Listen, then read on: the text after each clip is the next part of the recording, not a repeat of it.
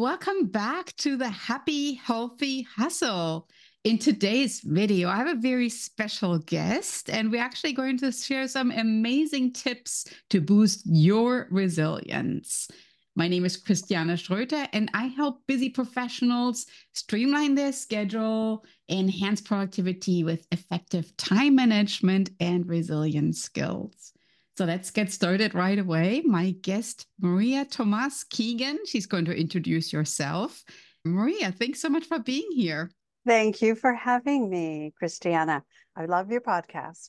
I've listened to several of the episodes. I just love how you share what people think their superpower is and then and then how it it unfolds in their lives and in their in what they do for a living I was very challenged a little bit to think about what mine is. As Christiana said, I'm Maria Tomás Keegan.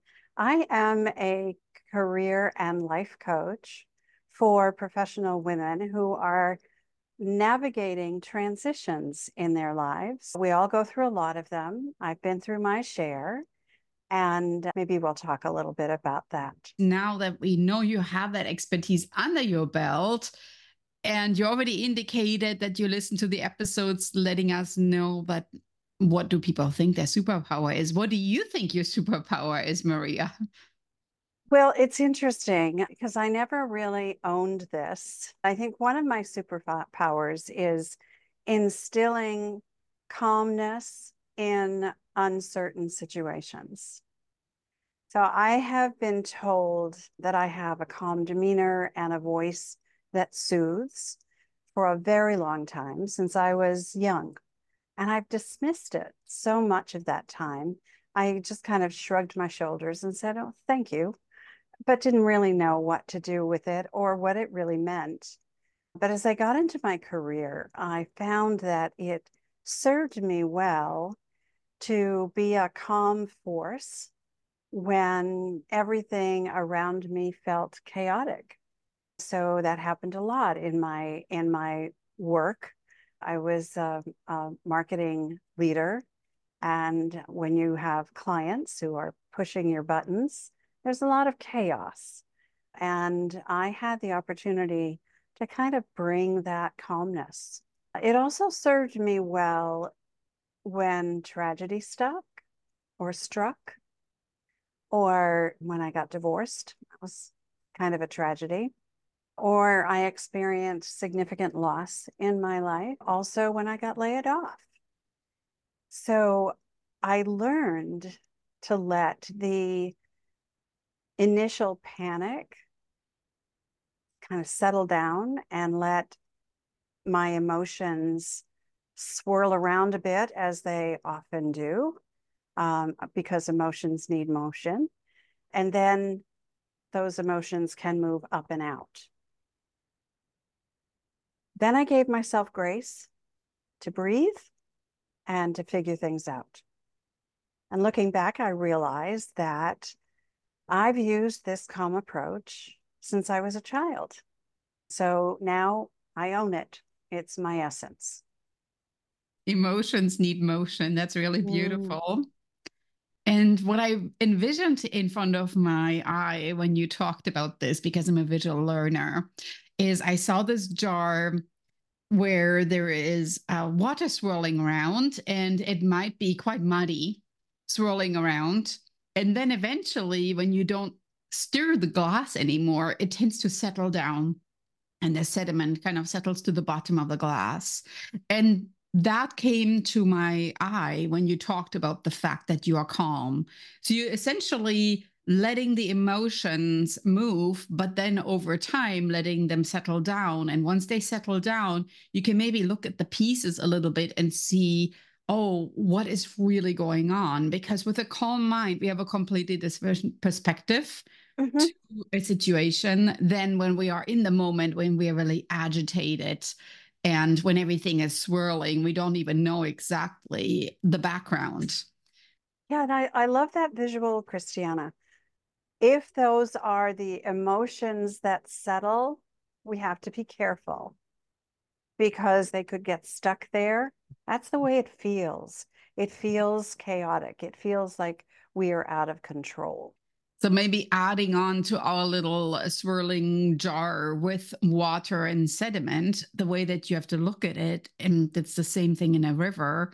To really get things moving, you have to swirl it every so often again, and then start yeah. flushing things away. You That's have so to true. pick them back up and transport them to a different spot, maybe ideally even to a spot where they can become something beautiful, like a gem a pebble that becomes something gorgeous yeah. when the river creates it. it, it polishes it, right? Yeah. And, and you know, it's this environment where we, if we create that calmness for ourselves, that's the environment in which we can problem solve, right? we can see things more clearly uh, and we can see the possibilities more clearly. When you are in the situation and you take that step back and you become more calm about it, that it also creates a certain energy about you that others will feel. Can you described to me a time when you really needed that superpower, a time of challenge, and how did you overcome that challenge? The one that um, kind of captured my own imagination the most, uh, causing me to wonder why I uh, responded to it the way I did, it was when I was laid off after nearly 20 years at my last corporate gig. And it came as a huge surprise. And at a time in my life when I was planning to make my own move I was planning my own departure, right? My exit strategy was in the works, but the company forced my hand and I had to take early retirement. And I was I was thinking, you know what? I'm not done yet. This is not retirement is not what I want next. That just didn't feel right to me. So I I had to figure out what is right for me. Going back into corporate, that didn't feel right. I felt like I was done with that. I had to figure out how to reinvent myself. And I wanted to continue working and I wanted to find something that would just light me up. In the layoff, I was very fortunate that the company provided a service that included a career coach. And I took them up on that offer. Now, I have known the value of being mentored and mentoring because I've done both my entire career. And I had experienced therapy and counseling first to try to save my marriage, and when that didn't work, uh, to navigate my divorce. But I had never been formally coached. What that helped me with is to focus on what I love to do, to kind of sort through all of the stuff I know how to do and focus on what I love to do and figure out what I wanted to do next. And I that helped me take a leap of faith. Uh, and I started my own coaching practice to support professional women in their career transitions. That was 11 years ago. I still love bringing that calm voice into my client's sense of chaos. And it's all, you know, in gratitude to the the coaches that I've had. So if you think back of that time when you were laid off after working for 20 years, 11 years ago, are you nearly grateful for that moment that it happened? Because oh, otherwise sure. you would have never been a coach now.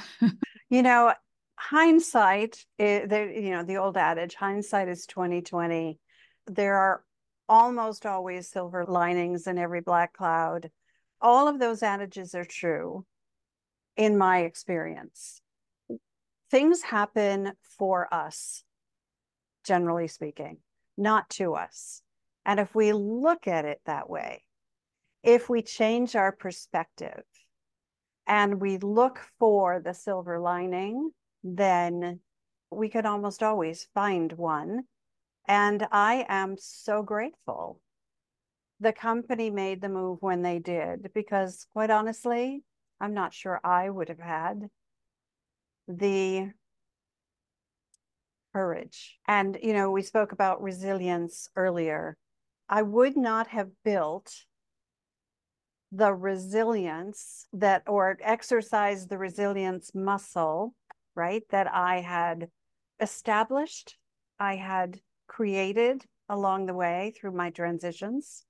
I got to I got to exercise it again big time when I got laid off. And bouncing back is that is the that's the motion we take, right? When things are not working in our favor and we are trying to figure out what do I do with this? What do I do next? What are the possibilities? And then opening that up and bouncing back, bouncing up to greet it. I think that the hindsight, even though it's painful to look back at the moment when you experience a challenging transition, let's use maybe that description, is sometimes painful at the same time. It's mm-hmm. also something I so encourage, especially with my children, because it makes you learn of how you overcame the challenge. And at the same time, it also makes you appreciate that during the transitions were those positive moments when you grew as a person because uh, learning absolutely. not always positive it's also the pain that makes us stronger you mentioned the word boosting which i really adore that we look our our armor is built with all these little facets and pieces and they are also built because we went through trauma ourselves and how did we overcome it made us stronger made us who we are right now think of this as kind of patchwork fabric, a confidence quilt. Mm-hmm. And this quilt is made up of small pieces of fabric, all different shapes and sizes, all different textures, all different colors, all different threads, gold threads, silver threads woven in them. And on each piece of fabric, there is a word. And that word are some words that people have used to describe us. We are awesome. We are helpful. We are whatever those words are. We are confident. And when we put all those into a quilt or even a cloak, right? And we can wear the cloak when we are feeling unconfident, just put it on and feel the weight and the the love that was created by all those people who said all those great things about us. So when we wear our confidence cloak, we can stand in that confidence. And it's just a, a visual way for for us to remember that we are all of those pieces, all those piece parts, right? That we have accumulated in our lives. And that's what makes us confident or resilient. I like the cloak comparison. And it also made me think about the word clouds that I frequently create yep. with my students in the classroom, yep. where I say, write down one word. And then we look at a word cloud. And in a word cloud, the one word that gets mentioned the most tends to be in the middle. Right. And that could be then a descriptor for you that maybe you mentioned calmness earlier mm-hmm. as your mm-hmm. superpower. Frequently, we're not aware about our own superpowers because we don't have the confidence to dig down deep and really explore what they are.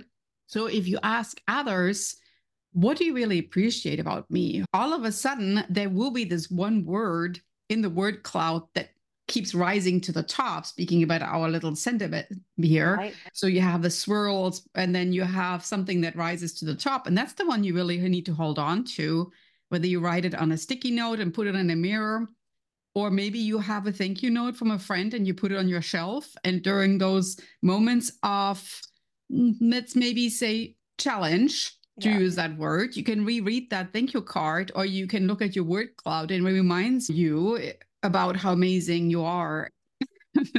what helped you to get through the challenge when you were laid off in your job? Was it a book, a person? I'm really curious about this now. I learned early on the power of association. Who you know matters.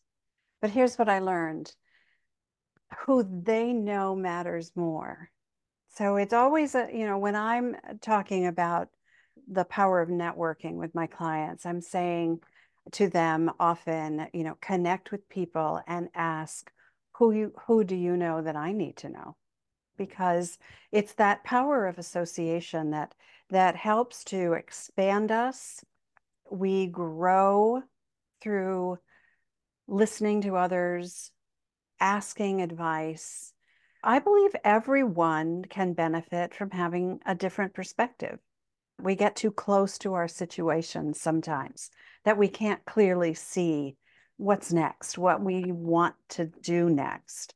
But they they change when we look at things in our world from a different viewpoint.